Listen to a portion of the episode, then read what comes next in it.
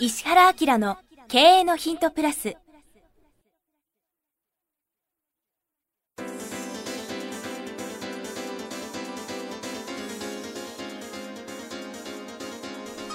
ポッドキャスト石原明の経営のヒントプラスは勝てるビジネスモデルや売れる仕組みの作り方。経営者や起業家が持っておくべき能力とその磨き方。リーダーの育成や強い組織の作り方などについて経営コンサルタントの石原明がリスナーの皆様からのご質問に直接お答えする形でお伝えしていく番組です。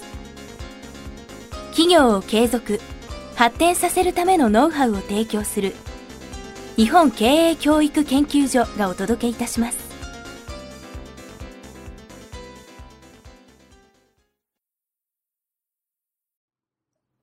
こんにちは石山浩二です。石原明の経営のヒントプラス今日は第480回です。石原先生よろしくお願いします、はい、よろしくお願いします。こちら50代の方ですね。トップ3%クラブ大阪からということですね、うんうん。はじめましていつもポッドキャストを拝聴しております。10年くらい前に石原先生のトップ3%クラブに通わせていただいており一度先生とお話もさせていただいたことがありますとはい。で関西の方で小さな部品塗装工場を経営しているのですが、うん。そのノウノウハウを生かしてコンサルタントのようなことをしたいとお話しした記憶がありますと、うん。ただその時の表情から先生の興味をあまりそそってはいなそうでしたと。そうですか。笑い。すいません、はい。ごめんなさい。はい。でもこれフランチャイズやってんだ。そうですね。その後塗装ノウハウを使って小さな中古戸建て古小屋ですね、空き家を投資物件にリフォームするルームリファイン事業を立ち上げ5年前に法人化して以降フランチャイズ展開を中心に関西関東名古屋金沢などで活動を行っていますと、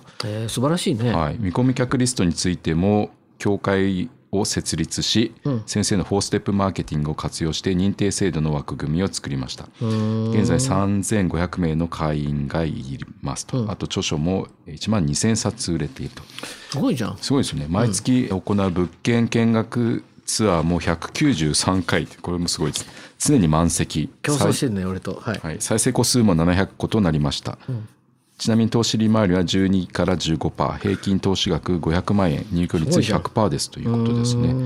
で今回先生に伺いたいのがニッチな業界で全国に小規模展開をしていく上での注意しておいた方が良い点ですと。うん。価格が低い小さな戸建てを投資物件に変えるこのビジネスモデルは大手が入ってこなく戸建て賃貸としての差別化もあってニッチな独占マーケットになっています、うん。その分認知度も低く全国展開は遅くスピードに欠けている点はあると思っています、うん弊社は役員 1, 1人とえー3名の従業員で回しており人材もいません。このままの形で全国展開していくのがいいのか人材を入れてスピードを上げるのか新たなサービスを作り大きなマーケットも狙える形にするのかあるいは他の企業とアライアンスを組むのがいいのか悩んでいますと。アドバイスを何卒よろしくお願いいたします。へえ。自力でバリバリやってますよねじゃあこれはスタジオでみたいな。めっちゃ今なんだっけ？ああるよね。なんだっけそうあのなんだっけあのほら骨董品の番組。あるじゃん。えっ、。と鑑定団ですね、うん、みたい。これなんかちょっと面談してあげるよ。ああ面白いから。ねうんぜひその答えでいいんですか？さすがにちょっとここで言ったら危ない話になっちゃうな。なるほど。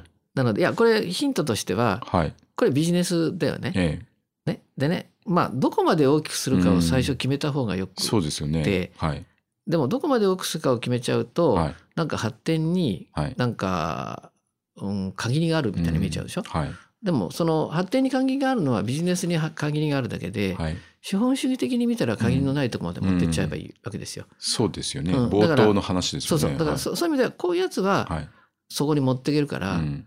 それを上手に作ってあげるのをこういうふうにしたらいいんじゃない？ああいうふうにしたらいいんじゃない？っていうのはアドバイスできそうですね。ねもう完全なゴールのやつですよね。資本主義の方を視野に入れつつ、これをどこまでやっていくかって話ですそよね。う。だからそういう意味ではうーん日本の経営者ってみんなこんな感じで、うん。経営しか考えてないね。うん。で経営してるのははどこで経営してるかって言ったら資本主義社会の中で経営してるっていうことで、はい。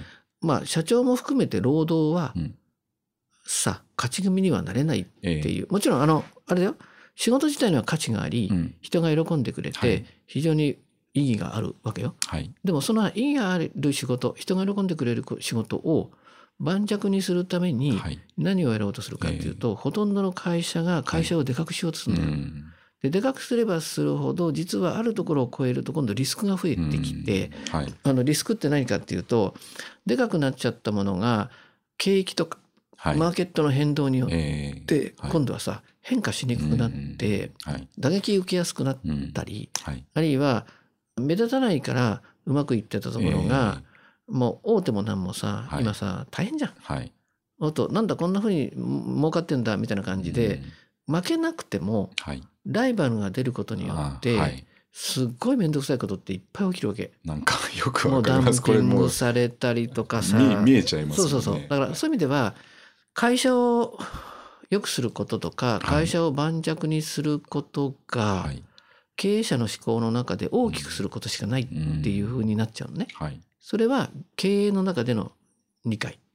じゃところが資本主義社会の中での成功が分かるとはい。会社を大きくしなくても盤石な体制ができてもっとサービスとかはい。顧客に対して幸せなことが提供できるとか、社員に対してもそういうことができるってことを、まあ、知るべきだよな。はい、なんかそこものすごいよくわかります。多分会社を大きくしたことがないからここに行っちゃうんですよねで実際大きくしたのを先生何個も見てきてうん。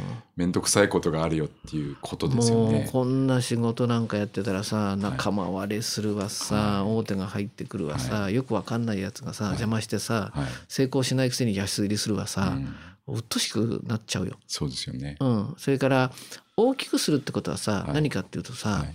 多分この仕事ってさとてもまあなんつうのいい仕事じゃん。はい。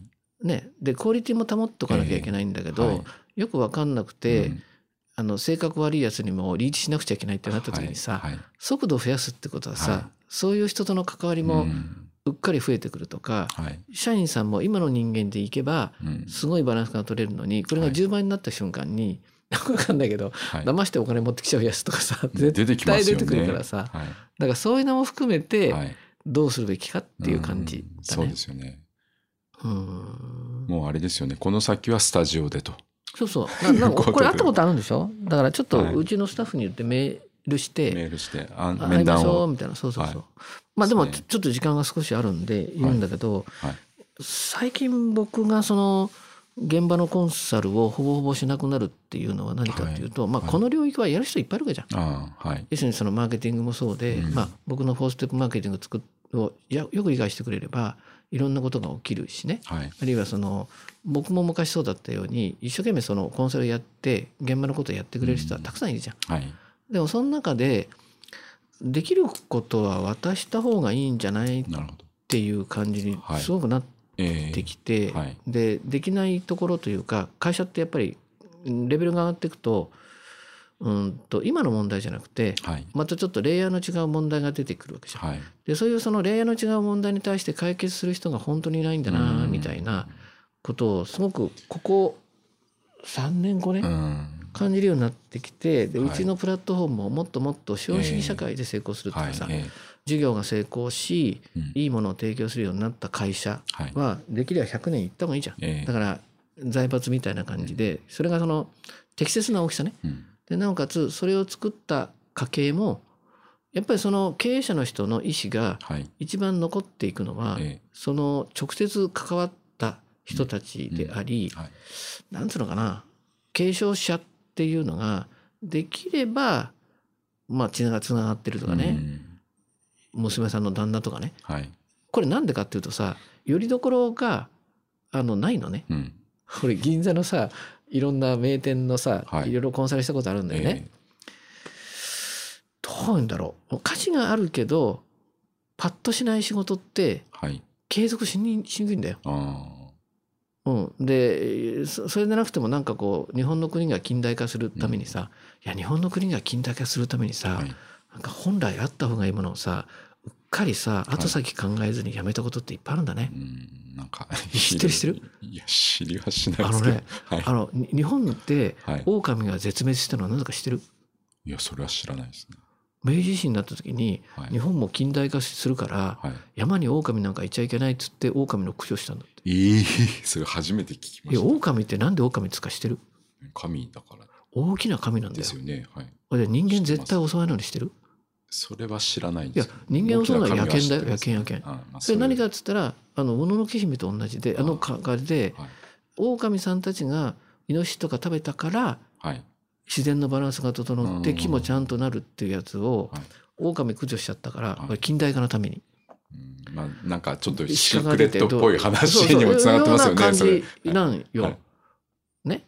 だからなんかそういうのってすごくあって、はい。さっき言った割とパッとしない世の中インターネットになっちゃってさ、はい海外行くぞとかってなった時にさどうしてうちこれやってんのかなってなった時にさ、継ぐ人なくなるんよ。うんでこれに対してさまたさ近代化するためにさはい戸籍制度かなんかでさはい、襲名制度なくしちゃったわけ。ああなるほどはい。何代目なんとかなんとか。これね歌舞伎の世界はえあるのは、はい。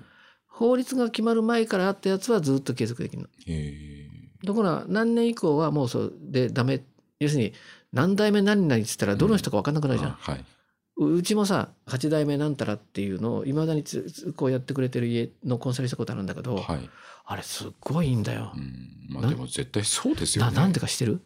なんでかってちっちゃい頃から「はいあんた偉いねすごいね」って言われるから。何代目っていうふうに言われるからですか？そうそうそうああなるほど。やっぱり僕らはさはい。自分の人生を超えたものに対しては敬意を払うからあ「え何々ちゃん？ってあんた8代目なの?」って「偉いねすごいね」って言われるじゃん。幼稚園ぐらいから言われるとその自分の家に価値を持つーのよ、うん。なるほど。だから俺さ襲名制度がなくなっちゃったから、一生懸命作ったんだけどはい。当主っていう名前ができるんだよね。えー何代目当主っていうのこはい。れできるんだよ、はい。俺名刺にそれ付けさせた瞬間にブランドが変わったの、あそうなんですね。そうだよ。子供も「あんた何代目当主なんだかね」って言われるといけるって分かってさ。なるほど。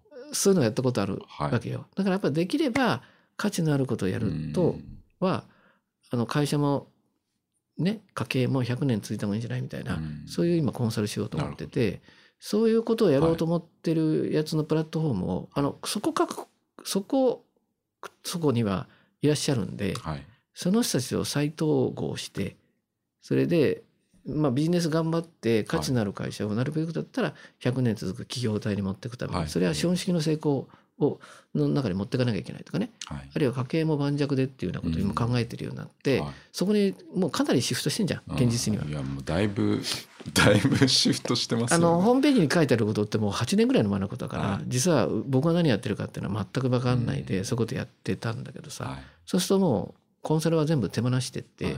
できるような人にやった方がいいとか思ってたりとかするんだよね。はい。うん、今日なんか先生なんかギアがまた変わったっていう。あていうかもう今年はこんな感じじゃないかな。こんな感じで。うん、なるほど。はい。うん、でそれはだからよりこうこういうことをしなくちゃいけないっていうようなことが分かってきたからかもしれないけどね。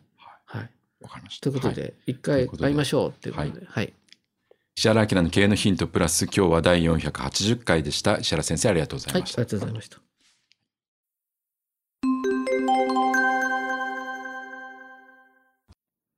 番組よりお知らせがございます。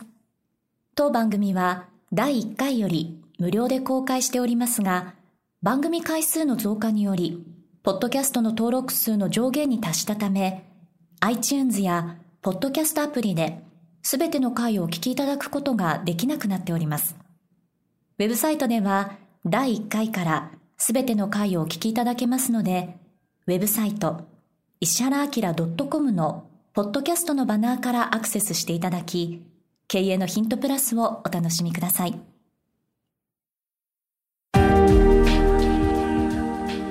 今日のポッドキャストはいかがでしたか？番組では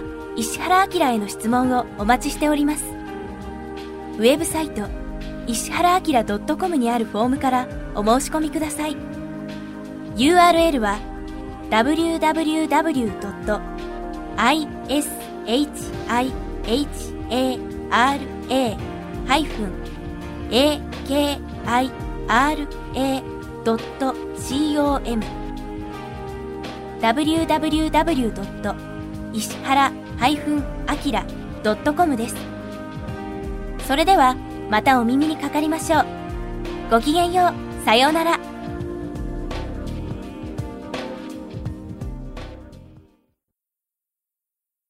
この番組は、提供、日本経営教育研究所、ナレーション、岩山千尋によりお送りいたしました。